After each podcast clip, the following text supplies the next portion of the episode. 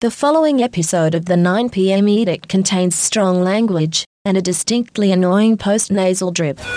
Attention shoppers, this is the end. There is no hope. Nothing but misery and death awaits us. Bid your loved ones goodbye, lie down on the floor and quietly await the end of all things. And for the next hour, it's buy one, get one free at Chicken Maniacs.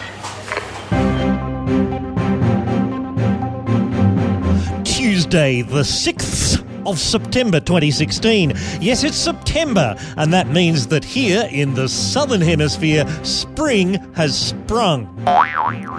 In the United States, there's a, a thing called spring break, but in Australia, uh, things didn't quite break. It was more of a bruise, but a pretty bad one. This is the 9 pm Spring Bruise.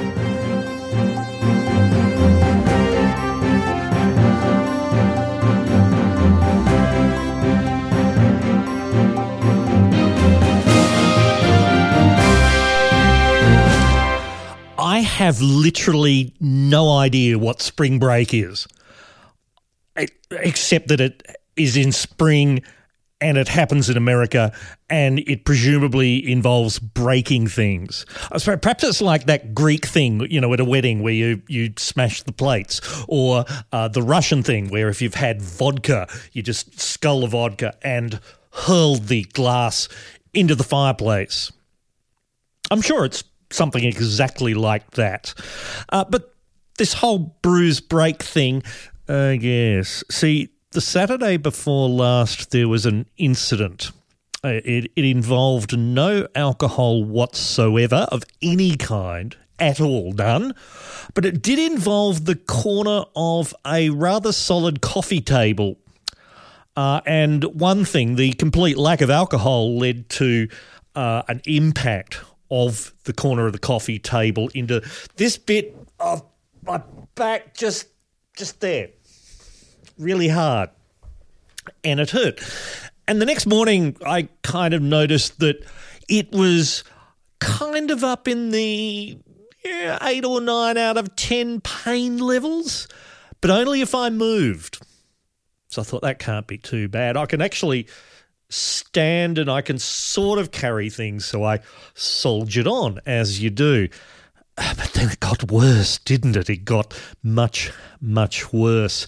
Uh, so on the Tuesday, I thought I'd better get it checked out and uh, went to the local hospital up here in the Upper Blue Mountains and uh, they took x rays, which is apparently some scientific thing. We'll be talking more about science in a little while. Uh, and had a bit of a prod and a poke. And it turns out that no, I had not broken any ribs. And uh, I, I pissed into a little container and they went away and did some tests on that and determined that there were no traces of blood in it, which meant no kidney damage. I thought that's all kind of good so what do we got here? And they said, oh, what you have there is a contusion of the ribs. I went, oh, yeah, that sounds very scientific. Uh, and then I, I learned later that contusion is just a fancy word for bruise. So I, I was already kind of on that diagnosis before I got there. But what I then discovered is that when you have contusion of the, the ribs, or indeed broken ribs, there's actually nothing they can do, really, uh, except fill you full of uh, anti inflammatories and painkillers and send you on your way and tell you to rest and all of that. And uh, I did discover uh, in fairly short order that uh, the, the basic deal would be that uh, this would go for fucking weeks. And, and we're about what seventh Tuesday. We're about nine days into it, and I was told that you know if it doesn't start to settle down, you know, in the first week, then come back. Well, it sort of it started winding down uh, at the beginning. I, I, unless I moved my torso in quite specific ways, it was this eye-watering ten out of ten stab of pain, and oh yeah, ten out of ten. I I know how painful pain can get. Otherwise, just this dull ache and stiffness, which which went okay. Um, I could breathe all right. Apparently, that's a thing if you've broken a rib, but coughing, sneezing, oh, that was right out. Um, yeah, painkillers, rest, anti inflammatories. I've kind of been disregarding most of the safety warnings on that. Um, uh, Pressman, Pressman's apple cider is quite good if you want to try it sometime. Um, but I could see that this was going to be a problem because I, I live mostly on by myself. Up here in the mountains, I'm a kilometre and a half out of town in a forest. I couldn't move without these massive stabs of pain. And while I was coping with it, I thought, look, I have to actually pick up and move things and turn and twist and whatever just to do things around the house. And I thought, yeah, I can start to see why old blokes with chronic pain living alone in a forest end up writing manifestos and collecting dead rats and arranging them according to size and plumpness. And here's the other thing about this. Like I said, I couldn't uh, cough or sneeze, and that was really annoying because I was starting to get hay fever because we've got spring up here. Um, scoffing all the codeine that I was, codeine causes constipation. So, well, like I could, I could fart okay, just kind of then the strain and groan and the rib twist. Oh, oh, uh, yeah, perhaps uh, you don't really need a description of that, do you? No, you do not. But speaking of constipation, Senator Malcolm Roberts. oh dear. Australia has has excelled itself uh, in its last federal election. I, I think when I did the last episode of this podcast, we hadn't quite got the official results uh, of the election yet at that stage. We do now. And what I think is truly gorgeous is that we have elected a climate change denialist 9 11 truther loon to the Australian Senate. Here's a snippet from a press conference he did about uh, four weeks ago now, where he was. Oh, look, I'll, I'll include the question. Uh, where is it? Here we go. Just Googling you, uh, Malcolm Roberts has reportedly said climate change is con- controlled by, and I quote, some of the major banking families in the, in the world who form a tight knit cabal. Certainly, Michael. I've done a lot of research into the climate, and as I've said before, my, my research is based on entirely on empirical evidence. That's the fundamental of science. So when I realized that wasn't there, I went looking into the various agencies that have been spreading this and corrupting the climate science. And I started finding out things like about the CSIRO and the Bureau of Meteorology. That led me then to the UN, which has been driving this. And then I started following the money trails because it's important to understand the motives. And the people who will benefit enormously from the climate scam are the major international banks through their carbon dioxide trading. Now, Al Gore, it's well known, his company, Generation Investment Management, is the fifth largest shareholder on the Chicago Climate Exchange, which is now just about dead, but he was pushing that. Also pushing that were the, was the first Secretary General of the United Nations Environmental Program, um, Maurice Strong who has been wanted for other charges, criminal charges in the United States. He's now dead. But uh, those banks will make enormous money. They've said so themselves. Trillions, not billions, Michael, trillions on trading of carbon dioxide credits for a problem that has been fabricated entirely and does not exist. That's what I mean. This guy is an Australian senator.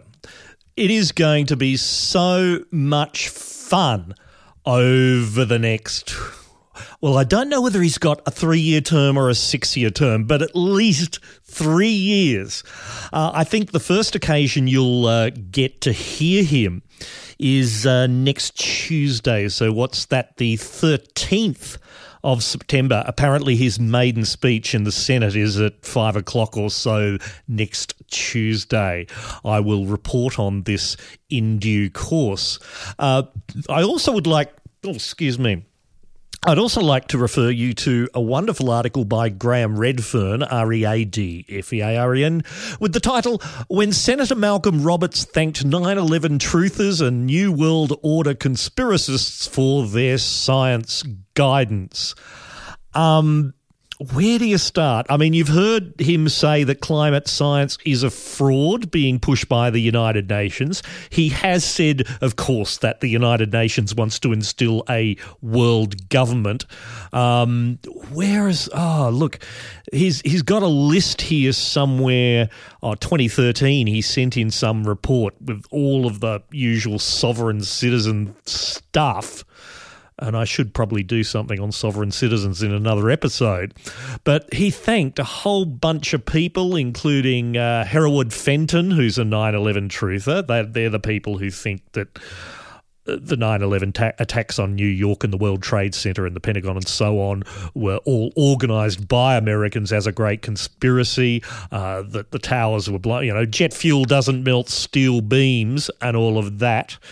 Um, uh, he quotes, or rather, uh, says he appreciates Leon Pittard, who hosts something called Fair Dinkum Radio. Uh, and uh, the blurb for that program is each week we monitor the progress and the development of the New World Order, known in the Bible as the Kingdom of Babylon. This is, it, it's excellent stuff. Oh, he, of course shares material from David Icke. Uh, vaccines are destroying our people. Uh, the Queen is actually a lizard involved in global drug trafficking. Look, this is. Uh, pretty special stuff. So that's Senator Malcolm Roberts. Do look out for him. Uh, he will be a great fixture uh, of the Senate, and I think it will be wonderful.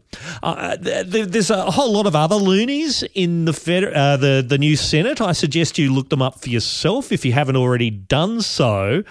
Uh, it's going to be absolutely crazy. But what I will say is that one really important aspect of Australia's new Senate is that it proves there are actually things more useless than the Attorney General. Hello, I'm Stilgherrian. Welcome to the Edict.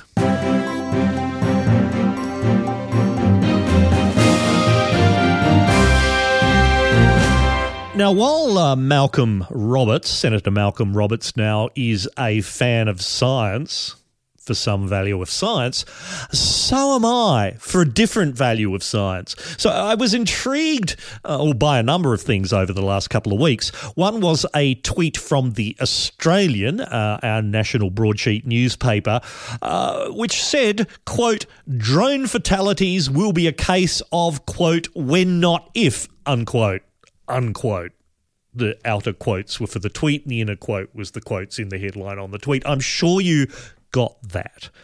Drone fatalities will be a case of when not if. And it was illustrated by a photograph of a guy with a quadricopter drone, and he was like dropping a carrot into the blades of the thing. So I suppose if you, you know, drop your dongle into the, the blades of a, a helicopter, sure, that's going to hurt.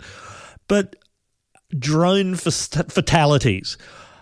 If not when? Well, look, if a thing has a finite probability of happening or ability uh, of happening, then yes, it is a case of when, not if, right? Um, you know, some being struck by lightning is a case of when, not if. Someone will probably be struck by lightning this week somewhere. There's seven billion people on the planet. Um, I observed at the time, yeah, of course, drone fatalities are a when not if, so are paracetamol fatalities, so are bathtub fatalities. All of them are inevitable. The question comes down to the actual numbers, the relative risk. And I bang on about uh, this quite a bit, but it becomes important. Let me give you another example. In New South Wales, uh, which is where I spend most of my time, we actually have an independent body to look at crime statistics. So whenever the politicians say, oh, there's a, a wave of robberies in this area or whatever it might be, there is a thing called BOCSAR, the Bureau of Crime Statistics and Research that actually has independent figures, and uh, their boss, Dr. Don Weatherburn, uh, is not afraid of going out on the media and saying, no, what the attorney, yeah, the attorney general just said is rubbish at the state level or whatever it is. Well, the other day, uh, well, yesterday actually, their uh, quarterly figures to the end of June uh, were released, and only two of the 17 major offence categories showed a significant upward trend across the state. Nine were trending downward, six offences stable.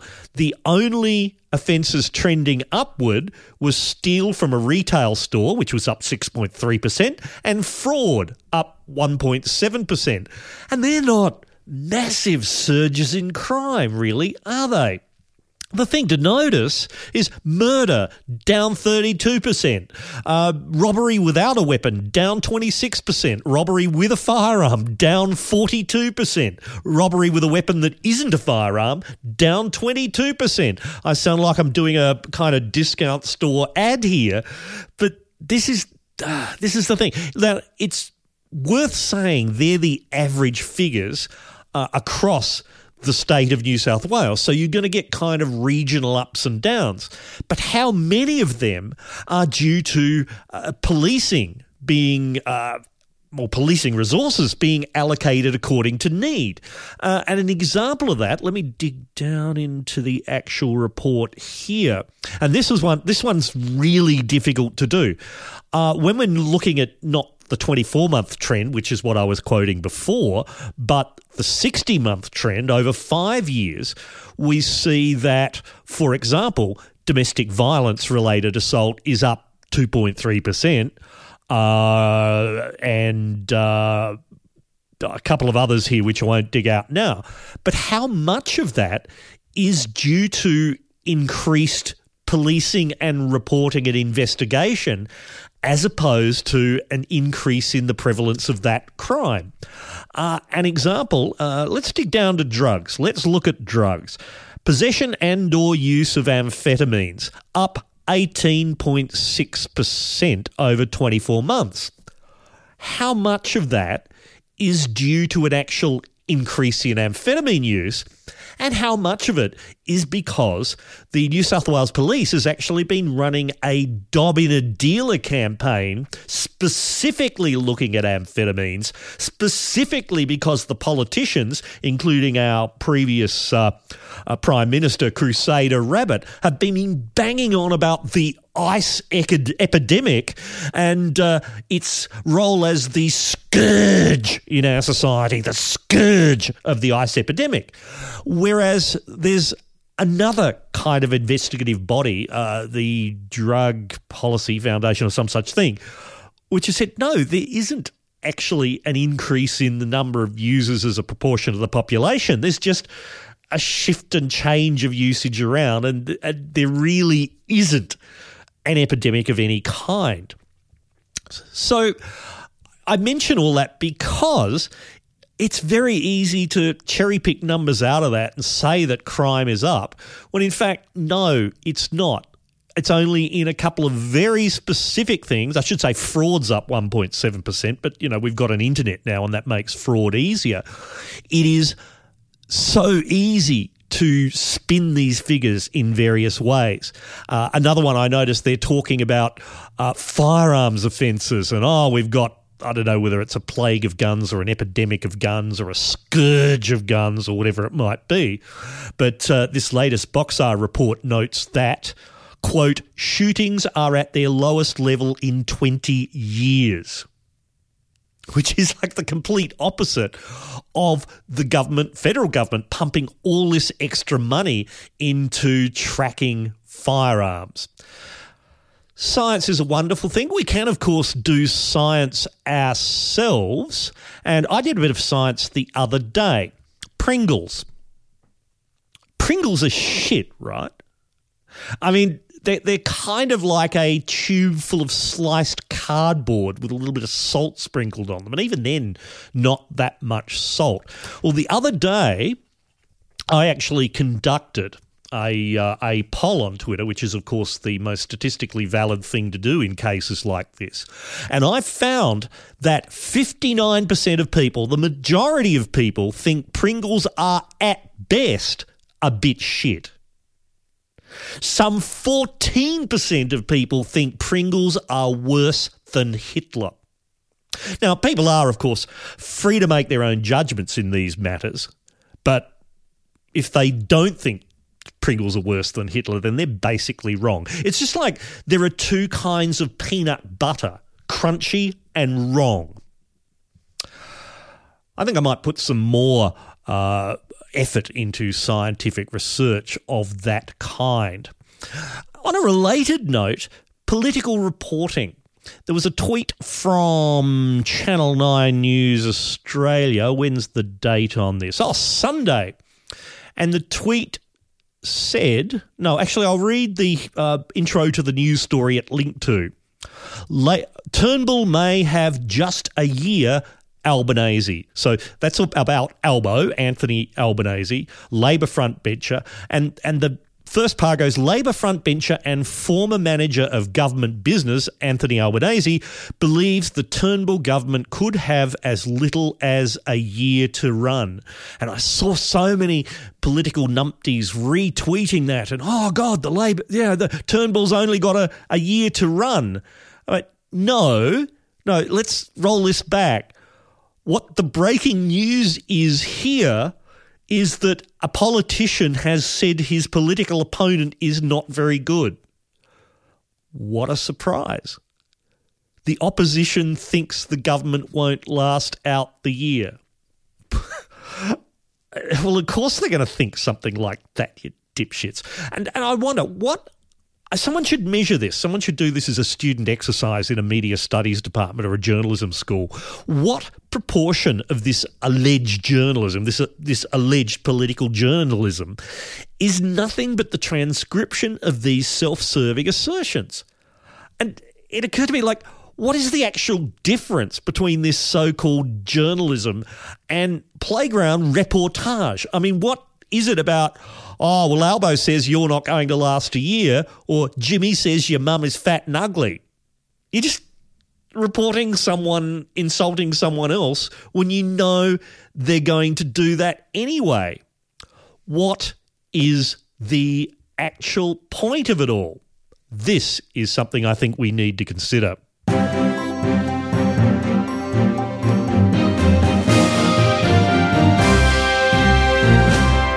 Have you heard about slow TV? It's something I've known about for a few years ago. A few years ago now, it is a uh, a thing. In fact, that has happened for a few years. Slow TV. It, the Norwegian word "sakte TV" is uh, probably important because the, the people who are doing most of this slow TV are the Norwegians. And it's a genre of, this is the Wikipedia I'm reading here, it's a genre of live marathon television coverage of an ordinary event in its complete length. And one of the, the classic examples uh, is uh, from 2009 now, good heavens, seven years ago. But uh, it's called Bergensbanen Minute for Minute, which is basically a live broadcast of the train from Oslo to Bergen, which takes seven hours. Now, this particular program was uh, part of the celebrations of the 100th anniversary of the building of that railway line. Uh, and they had a bunch of uh, cameras looking out from the train. And when it stopped at stations, they had interviews and had little features on the town. And something like uh, at any one time, there are 176,000 people watching this, and something like 20% of the population of Norway did drop in at least once during this seven hour thing. I, I know people who've watched it found it just wonderful. It's beautiful as it goes up across the mountains from one side of uh, Norway to the others, uh, to the other. Uh, they've done some. Uh, another one went for oh, from 2011, uh, Hurtigruten minute for minute, which ran for 134 hours. It was aboard a cruise ship traveling from Bergen up to Kirkenes. So that had oh, cameras all over the ship. But as it's going up the coast, it was really just this slow unfolding a beautiful coastline, and, and others have copied it. Uh, one that I quite like is oh, where can I find this? Um, National Wood Night, uh, which was a 12 hour long program about firewood. And again, some 20% of the population of Norway watched that. Uh, and uh, the show was about four hours of kind of normal television documentary and chat format, followed by, quote, eight hours of a live fireplace. It's just wonderful. And another one, oh yes, November 2013, National Knitting Night, 12 hours of non-stop knitting. I love the idea of slow TV, and I've thought of doing something similar myself with this podcast or uh, uh, with a live audio or video stream. I kind of did that. Uh, with two episodes ago, when I just read out all of Pauline Hanson's uh, one na- Pauline Hanson One Nation, that's the name of the political party, but I read out their entire policy uh, platform over a, what was about three hours, wasn't it? Uh, when the Chilcot report came out in Britain. This is this massive million word or whatever it is investigation into uh, Britain's involvement in the invasion of Iraq. Uh, I did note that some people had set up a live reading of all of that, which was going to last, I think, a week or something. And that was being broadcast live 24 7 from a garden shed somewhere in Britain. So I'm thinking of doing something similar with with either this podcast or uh, or something else. If you've got any thoughts, let me know. Uh, and I'll see if I can make it happen. Uh, and, indeed, if you have any other suggestions uh, for this, do let me know because this podcast is all about you, the listeners. It is made possible by you, the listeners, uh, through your subscriptions and one off contributions. And I'd like to thank for this episode uh, some generous contributions from Twiddlekins and Paul Davis. Well, actually, they came in between the last episode and this one. So thank you to you both, gentlemen. If you would like to contribute to the podcast uh, with you know money, uh, you'll be able to do that with subscriptions very soon. Again, there's been a bit of a, a, a hiatus with the subscriptions. But if you want to chuck in a one-off thing, go to stilgherrian.com slash tip. You can pay through credit card or through um, PayPal there. That would be very lovely if you did so. Looking further ahead, uh, there will be another public house forum episode of this podcast recorded live in a pub. That will be on Saturday, the 15th of October, somewhere around Sydney. And then in November, I'll be doing one from Melbourne. I haven't set the date for that yet. Mm. Excuse me. This cider has bubbles in it. Um, but there'll be another episode before then. Uh, I'll tell you about that. But the one to put in your diary now is Saturday, the 15th of October, for the Public House Forum. Um, yeah, I think uh, that's about all I need to tell you about the podcast for now.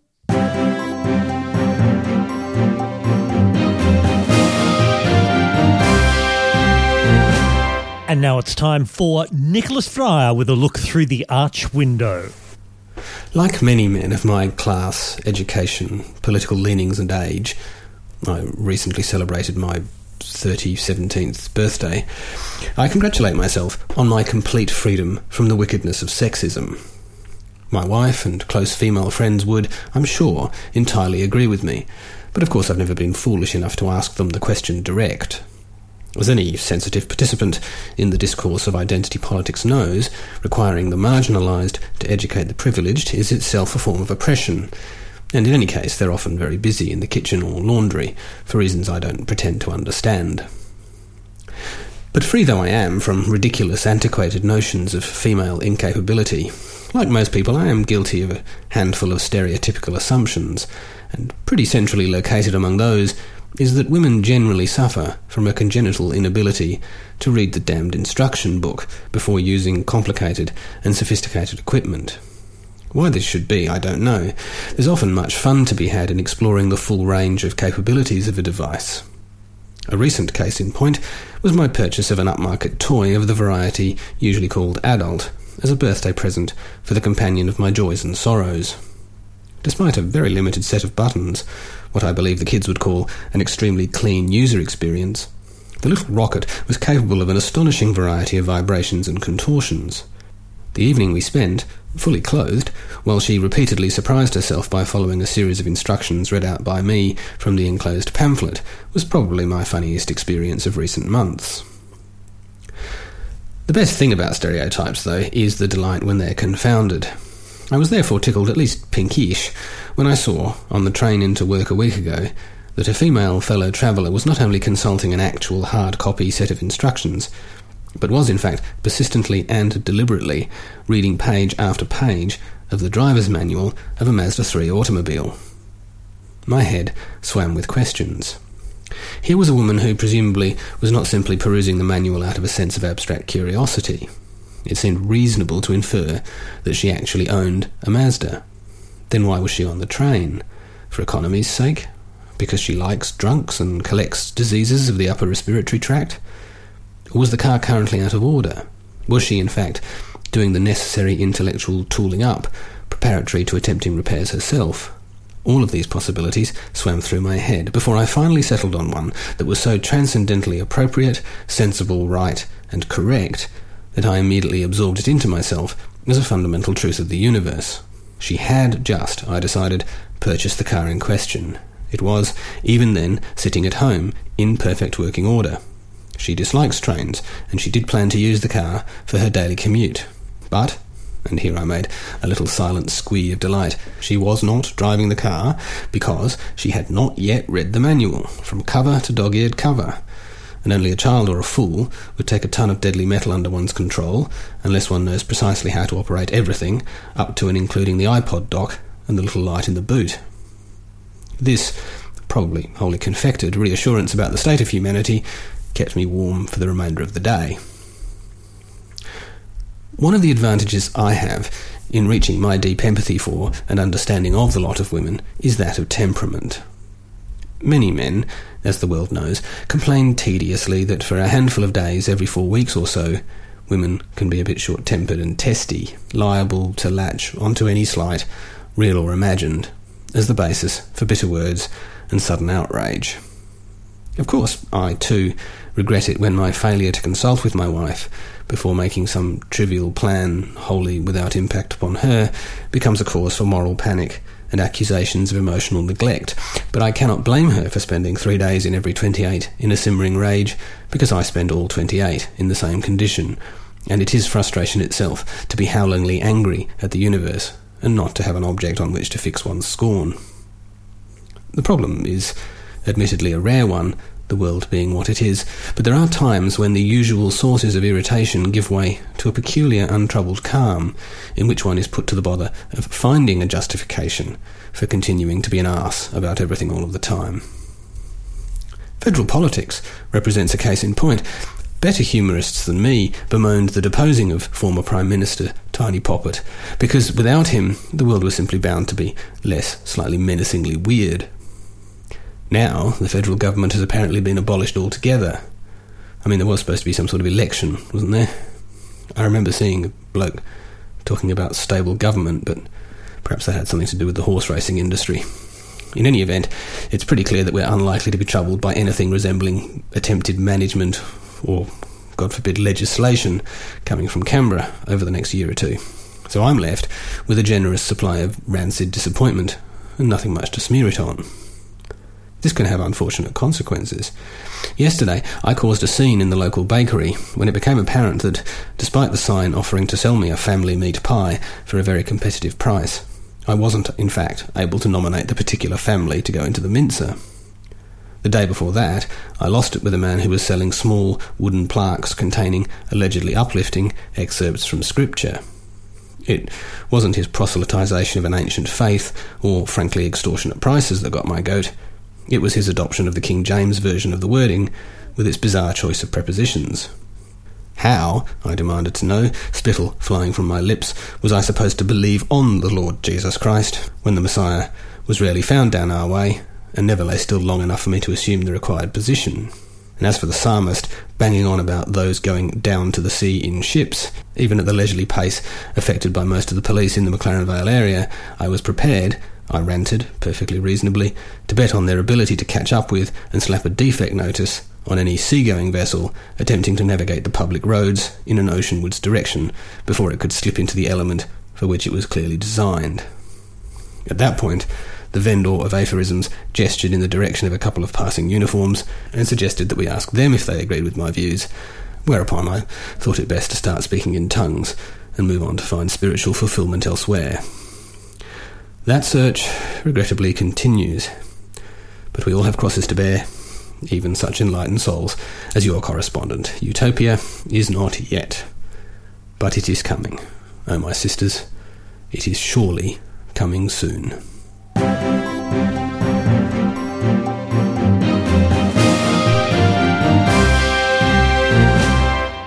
I see that Nick Cav has made the suggestion for a uh, slow TV or slow radio uh, program to read through the end user license agreement for I don't know software, I suppose, maybe for Windows uh, Windows XP or something like that.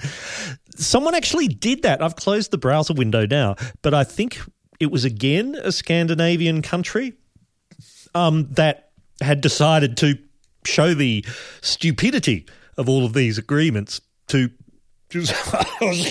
oh, excuse me. Oh, sorry about that. Um, oh dear, cough and choke. Um, uh, where was I? Oh, yes, to show the uh, stupidity of these uh, vast licensing agreements. That, yeah, they they just read th- read through a few of them, the whole thing. Um, yeah. Uh, I mean, that's kind of a bit of a performance art job, that, isn't it? It's going to be all legalese. But I'm happy to go with something else. Um, again, I'd like to uh, hear your suggestions. Uh, about that.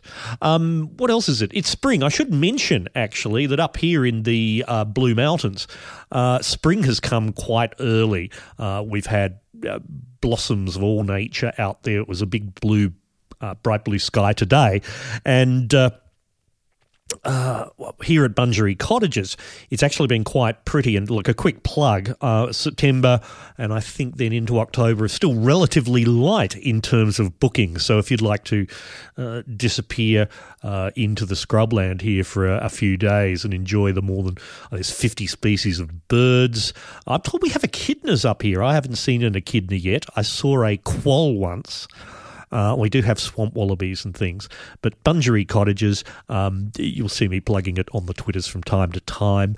Uh, and if you tell, I should have organised some sort of discount thing for listeners of this podcast, but just just demands special treatment from Richard Chirgwin uh, and his wife who own the place, and uh, well, you, you, may get uh, you may get special treatment, or you may not. Uh, but we do uh, have so many, as I say, more than fifty species of birds, uh, and also so many kinds of plants and flowers, including the wattle. This is the wattle, the emblem of our land. You can stick it in a bottle, you can hold it in your hand. Amen. the wattles really are quite beautiful uh, up here.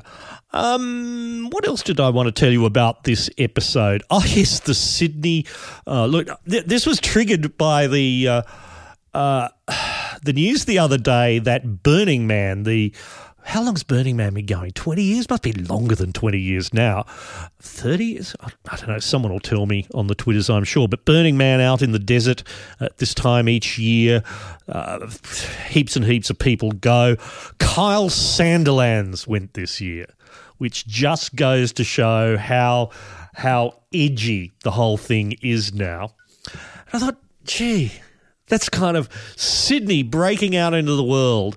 And it reminded me of uh, the so called Sydney Push, which again I'm reading from the Wikipedia, was a bunch of quote predominantly left-wing intellectuals uh, in the late between the late 1940s and the early 1970s who went from Sydney Uh, particularly to London. I mean, here's some names in all of that. Uh, Paddy McGuinness, who's a columnist now, I think he's still with us. Germaine Greer, the feminist. Clive James, who's uh, not with us for very much longer by all accounts.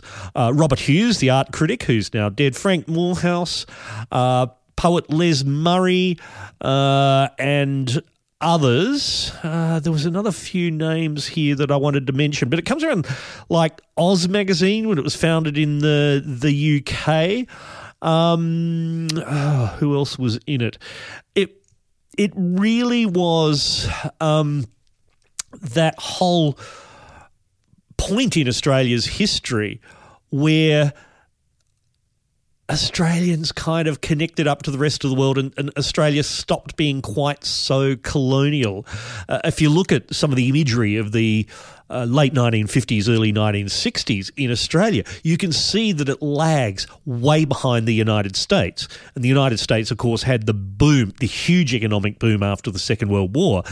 That didn't happen in the UK simply because the U- UK was uh, in debt up to its eyeballs after World War II. And I think it's only it's not that many years ago that, that Britain finally finished paying off its World War II loans to the United States.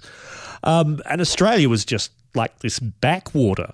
Uh, and so uh, Britain and Australia lagged so far behind the United States. You look at things like the design of cars and trucks, uh, housing, and so on. And so that 1960s Sydney push, and particularly from people who were uh, at Sydney University, um, into the into Britain, they well to be perfectly uh, honest, I think most of them are, are, pretty overrated. I mean, Germaine Greer is is loud, uh, and she did uh, publish an important book, eh, namely uh, "The Female Eunuch," a very important piece uh, in in feminism in feminist history. But really, now she just wanders around being being loud and controversial and, and she touched me once. I was at a thing. Um, she's sort of the patron of the Festival of Dangerous Ideas at the Sydney Opera House, and I was actually on a panel discussion there once. It wasn't very dangerous at all, but. Uh, I um, at the opening party. Uh, I mean, both Ms. Greer and myself may have had a, a, bit to drink, but while we were chatting, she kept stroking my arm.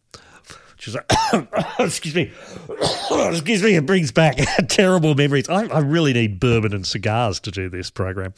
Um, the whole reason that came up, the Sydney push thing, is that Richard Neville, one of the uh, founders of satirical magazine Oz, uh, died uh, just a couple of days ago. I think it was on Sunday.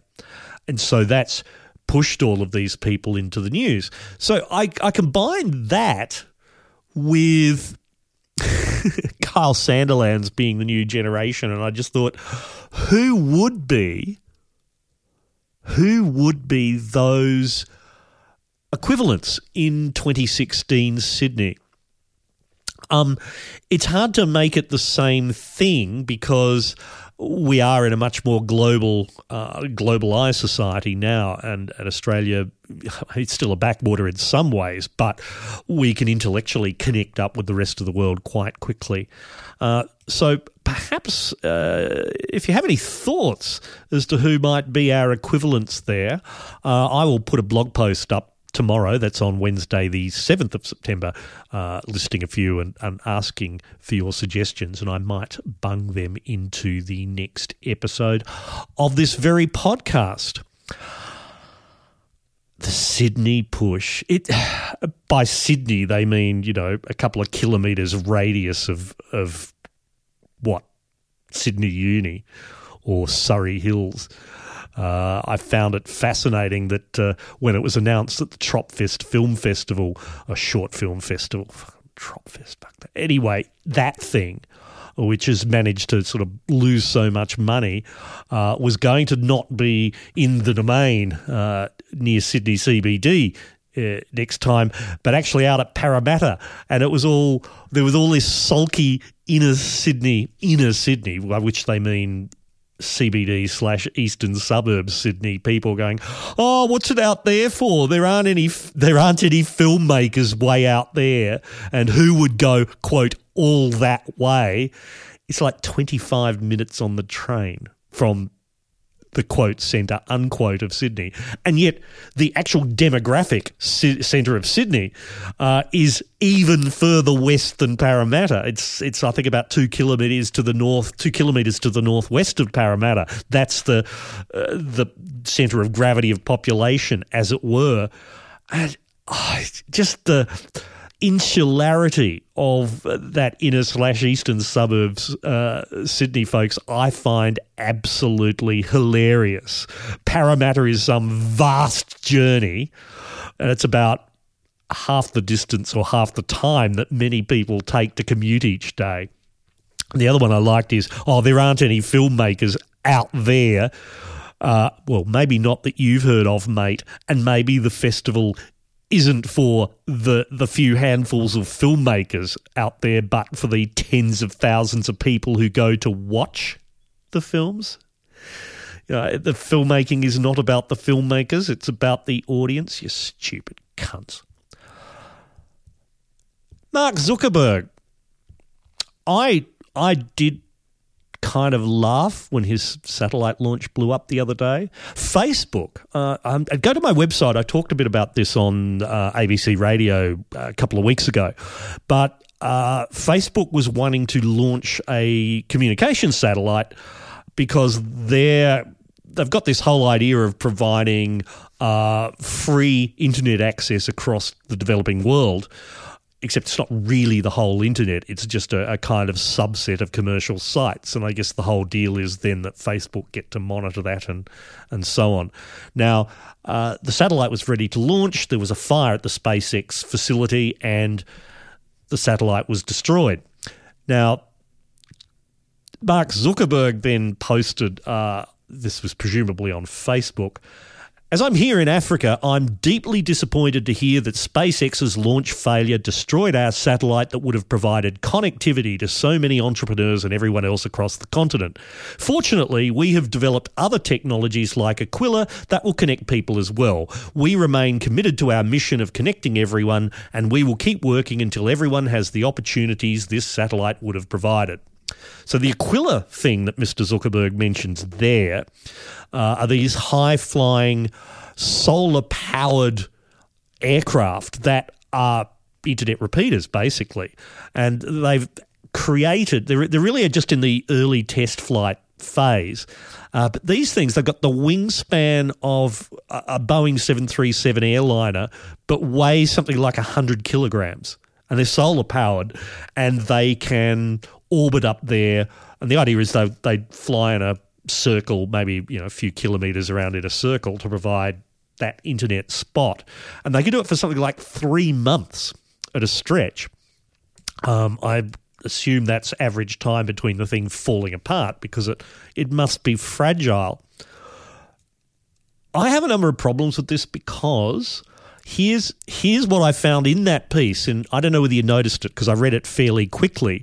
But what I called Zuckerberg's taxonomy of humans, quote, entrepreneurs and everyone else across the continent. That's that's his categorization of the human species: entrepreneurs and everyone else.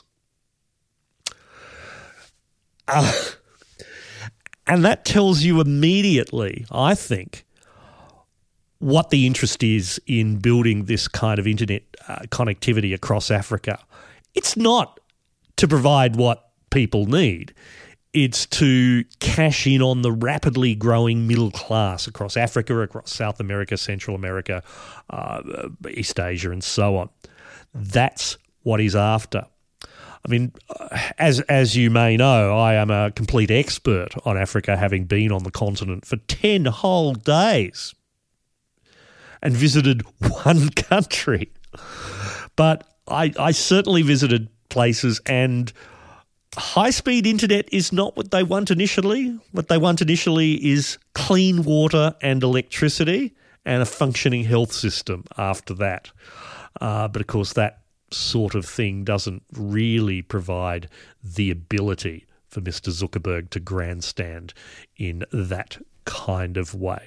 But I would like to record that uh, I would like you to record that uh, as Zuckerberg's taxonomy of Africans or taxonomy of humans, as I had it entrepreneurs and others.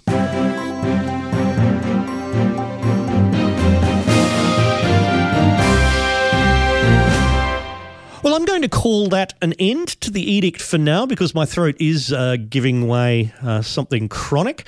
Uh, there will be links to some of the things I mentioned on the podcast web page, which will go up sometime Wednesday morning. Leave some comments there too. Uh, the audio comment thing is broken. Don't worry about that for now. Put the date in your diary. The Public House Forum number four, Saturday, the 15th of October, somewhere uh, in or near Sydney.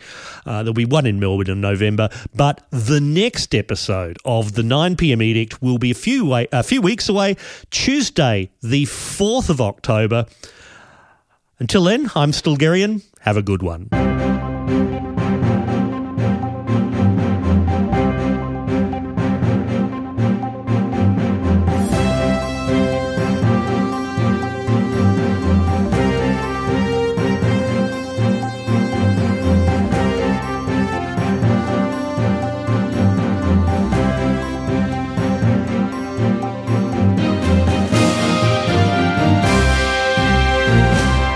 The 9pm edict is a skank media production. Sorry.